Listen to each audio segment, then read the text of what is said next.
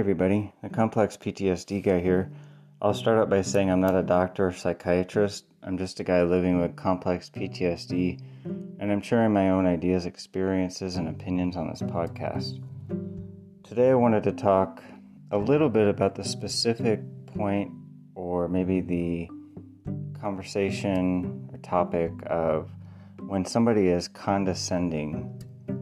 Um, I think that this is probably relatable for a lot of people who have complex PTSD from childhood trauma. Um, and specifically, when you are around, if you are still around people who created that complex PTSD for you, who created that trauma, specifically, I want to talk about that condescending tone or condescending communication style when you are around them. And I'm going to explain where I think it's coming from. And it's actually really obvious, but whenever you're around them, if you still are around them, you're probably not going to be able to pick up on where it's coming from. Um, much like I didn't until literally just yesterday.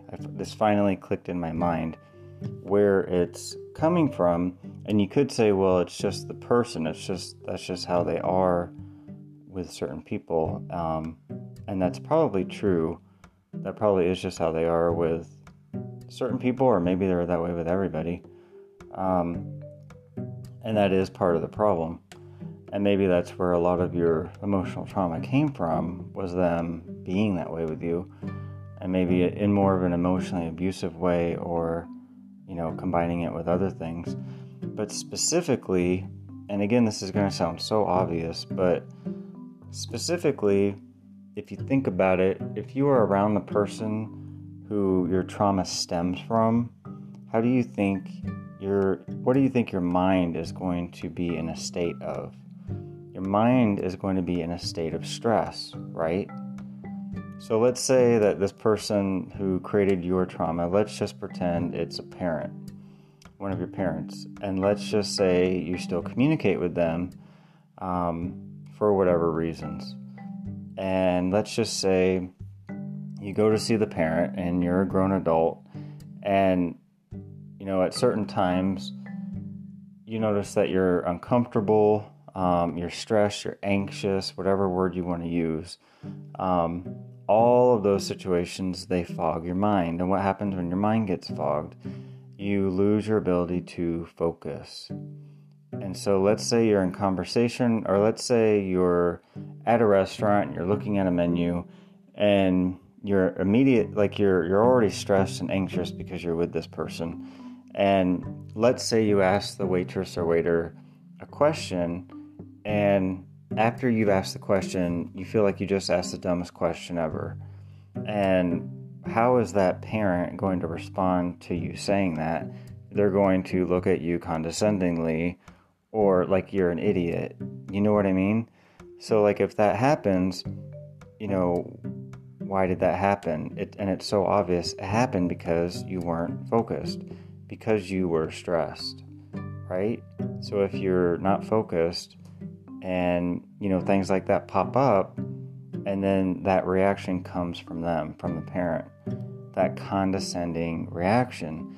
So the reason why it might be happening over and over and over and over and over again, and maybe happen for years when you're around this person, and the reason that they speak to you condescendingly is because you're having these little speech flub ups when you're around them because you are stressed. You are uncomfortable, you are anxious, and your mind is not focused. And I don't know why it took me so long to put these two things together um, because it's so obvious. Um, maybe it's just overly obvious that I just couldn't I couldn't see it. And when I thought about it, I was thinking, well, I was probably stressed, so how could I see it? Until yesterday, I actually I was in this very situation where I was around one of the people.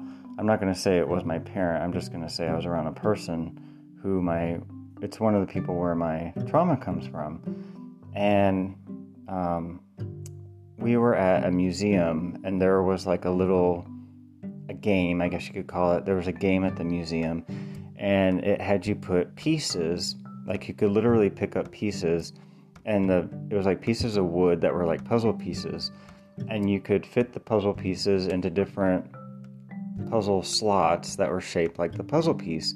And the puzzle piece would be something like a gasoline pump um, nozzle, or it would be like a shampoo bottle. So they were shaped like those things. And the question on the museum board said, which type of um, plant do these things come from? Is it corn or is it soybeans? And I asked the really obvious dumb question of, well, where is the answer at? And if I had been around someone who I was not stressed out by, I wouldn't have, I know I wouldn't have asked that question because it became so clear and immediate in my brain. Hello, um, the answer is the shape of the puzzle piece. But the answer, I mean, it was like so obviously right there. And as soon as I asked it, I immediately thought, holy cow, this is from stress. That's why I wasn't seeing it clearly. I was literally looking around trying to find an answer on the puzzle piece or somewhere else when it was literally the shape of the puzzle piece is the answer because only those shapes would fit into the corn slot or the soybean slot. You know, it's almost like you can't fit a triangle into a circle or a circle into a triangle type thing. Um, and I was just like, I was glad that it happened because when it happened, I just had all of these thoughts run through my head of, okay, who am I with right now? I'm anxious and my mind is not focused here. And it's something that's so obvious. And when I immediately thought about the question I had asked, I thought, this is probably why they look at me condescendingly or they speak to me condescendingly because I just asked something like that. It was really, I would just call it a stress question. I had just asked, I'm making this up right now on this podcast. I I am making up a new term and it's called a stress question. That's a stress question, folks. You could call it an anxiety question. You could call it a uncomfortable, being uncomfortable question. Um, so kind of like I made up the term, you know, short-term memory, thinking, behavior. Sometimes we have behavior that we put out into the world that's based off of short-term thinking. So it's short-term thinking behavior. Um, I'm just to go ahead and make up, you know, that was a stress question. I asked a stress question. And maybe that'll help you if you happen to be, like, let's say you have some cousins or something and you can't stand to be around them and, you know, you're anxious. And so maybe you do things that make you look stupid and you feel stupid and then they look at you like they're like you're stupid and they treat you that way. And it really stems from anxiety because for whatever reason you're uncomfortable with those cousins. There's something about them that makes you uncomfortable, and then that happens. One thing always is to forgive yourself, realize what's happening when it's happening, and practice mindfulness in your spare time. I choose to practice mindfulness by like going to a buffet. So if you've had so if I have had a really stressful time, I don't go to a buffet just to eat. You know, buffets are nice. I don't go to them a lot, but I mean, you could go to a place that has a wide menu, but or have like a nice brunch with various different things. That would be my favorite. But I do mindfulness by taking a pad and paper, or excuse me, a pad and pen, and going to a buffet and trying different types of things, just small portions of different types of things. And the point is not to eat a lot. The point is to try different things because as you eat each item, you are going to focus in on your senses and you're going to focus in on what it tastes like and what it feels like. And you could even write out what it reminds you of. Um, you don't have to do the remind you of thing because writing what it tastes like and feels like, it's going to be plenty. And write out more than one thing. You know, does something taste, you know, spicy? Does it feel slimy? You know, whatever it might be. Does it feel rough? Does it feel hot? I mean, there's a, tons of things you could write. But if you go to a buffet, let's say you get 10 different things that are, you know, small portions, and you have shrimp, you know, maybe you have salad with broccoli and ranch dressing, whatever it is, um, a potato. I mean, if you write out what they are and what they feel like and taste like, it's engaging with that description is the whole point. It's that mindfulness. And mindfulness just helps you build that ability to focus. Another thing that I like to do is going to a symphony or like a wind ensemble and really listening to the music you know, really engaging with it and it just focusing in on the music and letting your mind do that. I mean, you could do that through your YouTube, um, focusing in on the music and just enjoying it. I like live music like that. Um, another thing, another there's actually a movie that's a good example of mindfulness, and this is my opinion that it's a good movie for mindfulness. Um, and one reason is because the character, played by Scarlett Johansson, um, the movie is lost in translation. It has Bill Murray and Scarlett Johansson.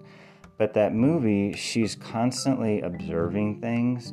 Like she observes like a Japanese wedding. So she's in Japan, she's in Tokyo.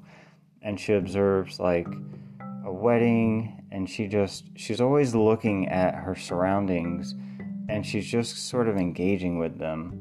And she's they really spend a lot of time on little things like that.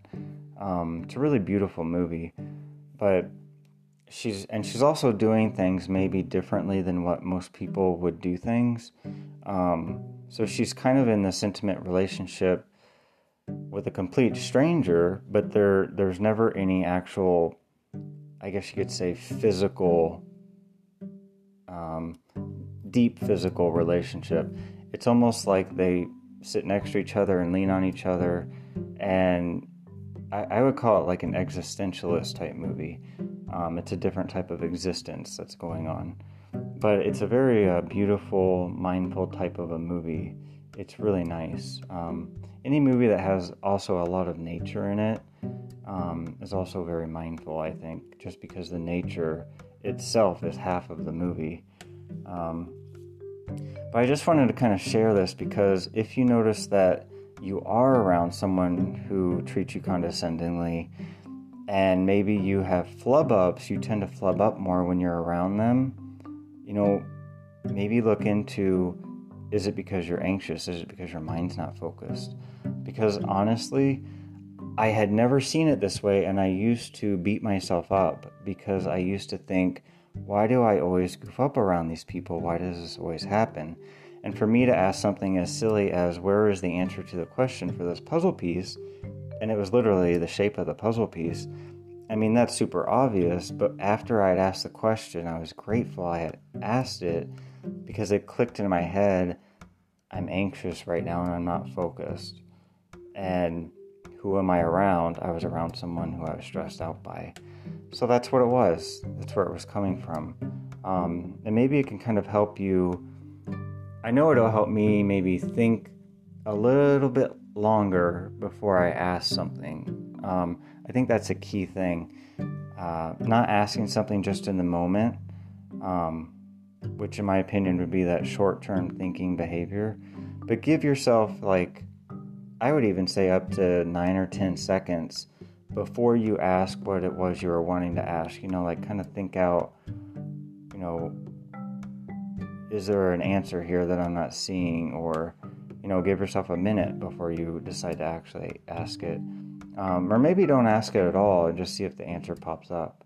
Because um, a lot of times I think I get a little impatient and I want to ask whatever's immediately on my mind. And I really should just kind of pause and wait and see if maybe an, an answer shows itself. Um, that's most of what I wanted to share.